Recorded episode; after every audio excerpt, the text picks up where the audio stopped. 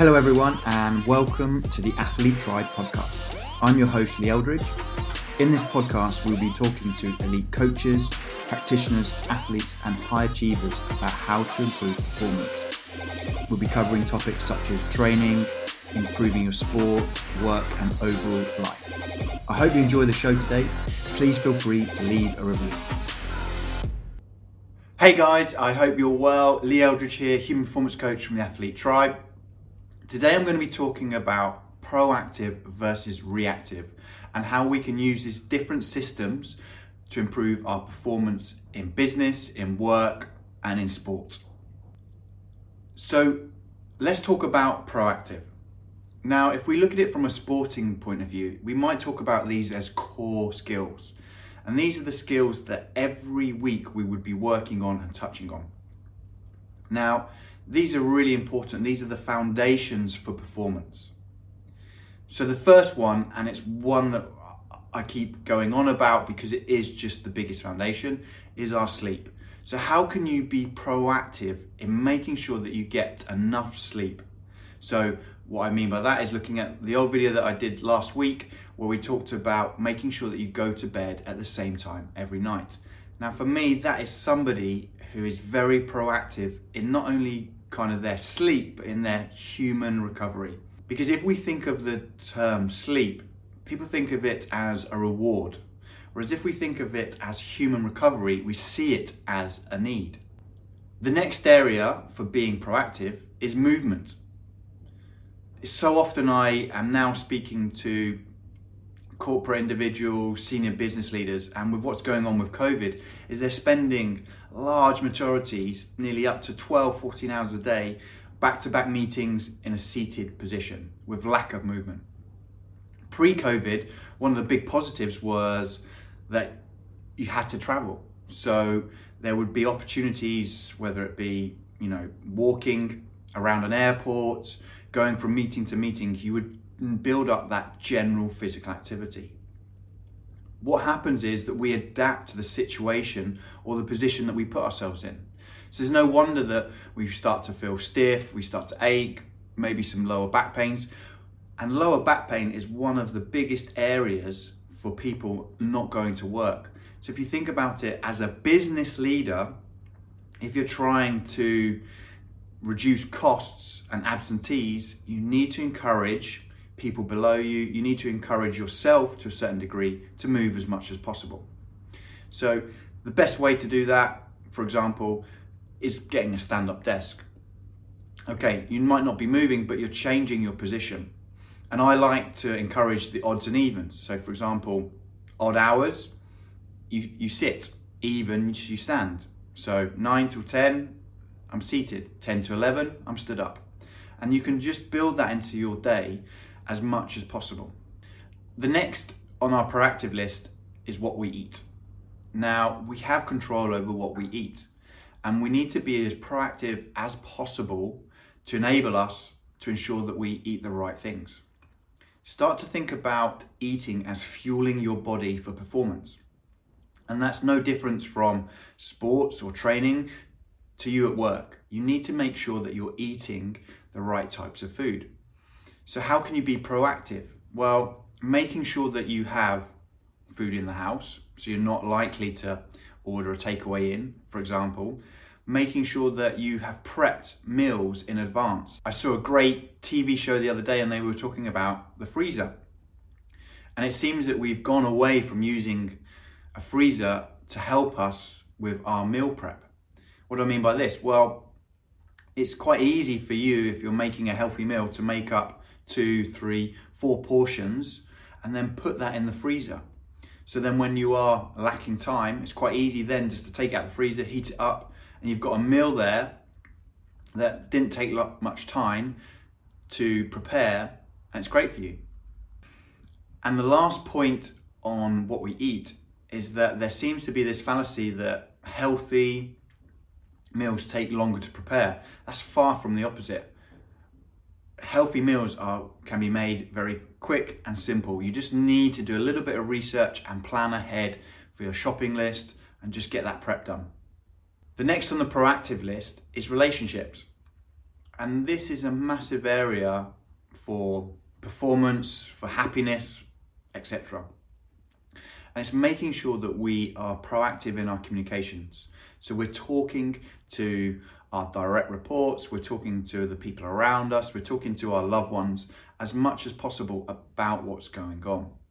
Now, obviously, there's a huge area of mental health and it's come to the forefront because it is a big issue. And if you watch all the ads and all the media out there, that the biggest area that most people help or most people want to help with this is by talking, is making sure that you are talking early enough about problems, about issues.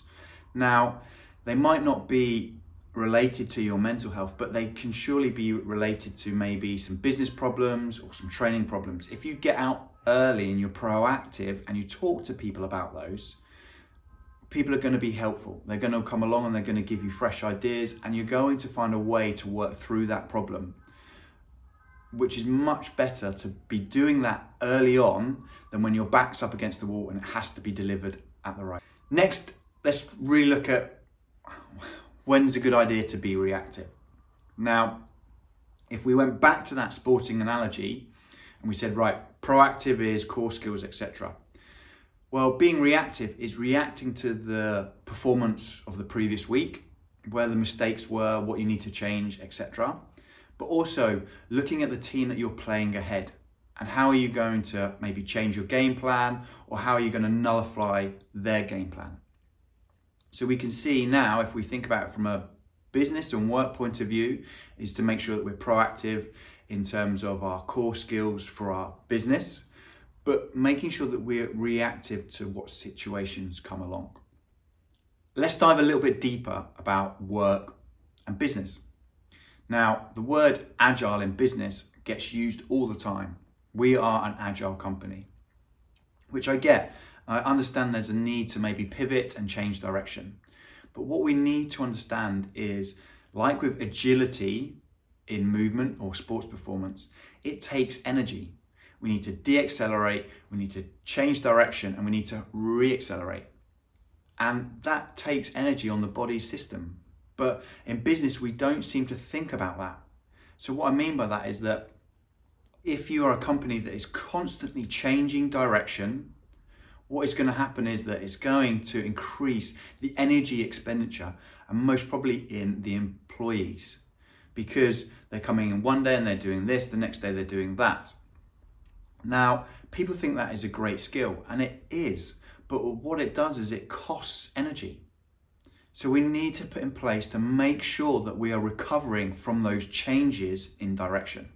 And that is the tough part. In a previous video, I talked about periodization or planning of training. Now, in professional sport, this is something that we do whereby we would plan in maybe lighter weeks or what we call deload weeks to allow the body to recover to adapt from the stimulus or the training that we've applied. Now, in business, we don't seem to do this. We seem to go from one project to the next, to the next, to the next. And there's two major downfalls to that. Firstly is recovery. So after a, a big project, you need time to be able to recover physically and mentally. But also, what you need to do is you need to learn what went well, you know, what can we do better, and ultimately, what did we do wrong? And you need to be able to have those short weeks to allow your body to kind of get back to where it was before. Otherwise, if we don't do it in training, we get overtraining, which leads to underperformance syndrome. And in business, you know, burnouts, breakdowns, etc. Now, the next one, we want to be kind of proactive in what we're doing. And if we're thinking about what I mentioned before about sleep, movement, eating, going to the foundations of well being or, or health, the next one is talking about when we need to be reactive in those areas. So, illness and injury. So many times I see people, oh, I've got a little niggle or something's not right, but they keep training, you know, and they keep adding stress to that area of the body or into the into the uh, system, and eventually we're going to be in a bad place, and we're going to have problems, and we're going to have long term problems to get those issues fixed.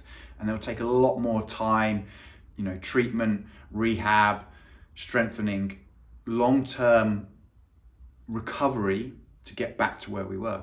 Similar within illnesses, you know, if something's not right, be very reactive in making sure that you're going to get checkups, you're going to get scans, or whatever you need to do, or whatever your doctor recommends. This is very important. You need to make sure that you're staying on top of those.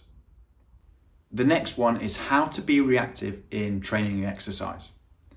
So, when we think about being proactive, we talk about planning. Now, you might have planned what sessions you need to do, what your week's going to look like, but maybe for some strange reason you just don't feel as good, or you're not sleeping as well, or work is very busy at that time. And this is where we have the auto regulation. Now, auto regulation is basically adapting your training to how you're feeling. So, if you're full of energy, you do a little bit more. If you're tired or fatigued, you do a little bit less. And it enables us to get and keep consistency. Because one area that I see often is that people are tired, or this idea of grind or hustle. You should never really be grinding out sessions. Physical activity and training should be enjoyable, it should be fun. But I see all this time on social media, you know, grind mode, beast mode, hustle, whatever you want to talk about. And yet, there is an area that we need to work hard. And there might be certain sessions whereby you need to do things that are uncomfortable and are long, etc. But you need to make sure that when you do those sessions, you're prepared for them. And you know, if you start warming up and you're still feeling rubbish and you're still feeling tired and you've got, you know, the toughest session of the week, I'd much prefer you to adapt it, change it, reduce the volume, reduce the intensity, however you want to do it, and think to yourself, right, okay, you know, let's see how I feel down the line, you know, maybe in a couple of days, and I'll get that session done. Because if we're training and we're fatigued, the likelihood is that we're going to get injured. Now, if we get injured, it might be a small injury, for example, so it might be two or three weeks out. Well, two or three weeks might be a short time, but if you keep doing it again and again and again, this is going to cause you know, a lack of training. And this is the area where we talk to young athletes about, and we, when we first start working with a young athlete, or we first start working with a new athlete, and we talk about training age. So, training age is how long you've been consistently training. So, really, from a from a beginner's point, is pretty much anything under two years. Intermediate is probably two to five years. Advanced is five years plus. So, we think about that as two to three sessions every week for two years. And then exactly the same as we're building up. So when we're working with a experienced athlete, you know, that person's had maybe 10 years of training age. And that makes a big difference. So if you keep missing out these three weeks here, three weeks there, three weeks, because you're not recovering and you're not making sure that you're adjusting your training, there's going to be some problems. That's all for this show today. Thanks for listening. I hope you enjoyed it. A little bit different today, just talking about the difference between being proactive and reactive. Please make sure that you leave us a comment, drop us a line. Love to hear from you. Love to hear what you're after or what's working well for you in your performance and life. Check out next week when we're going to be talking to a top performer about their performance and how they're improving it.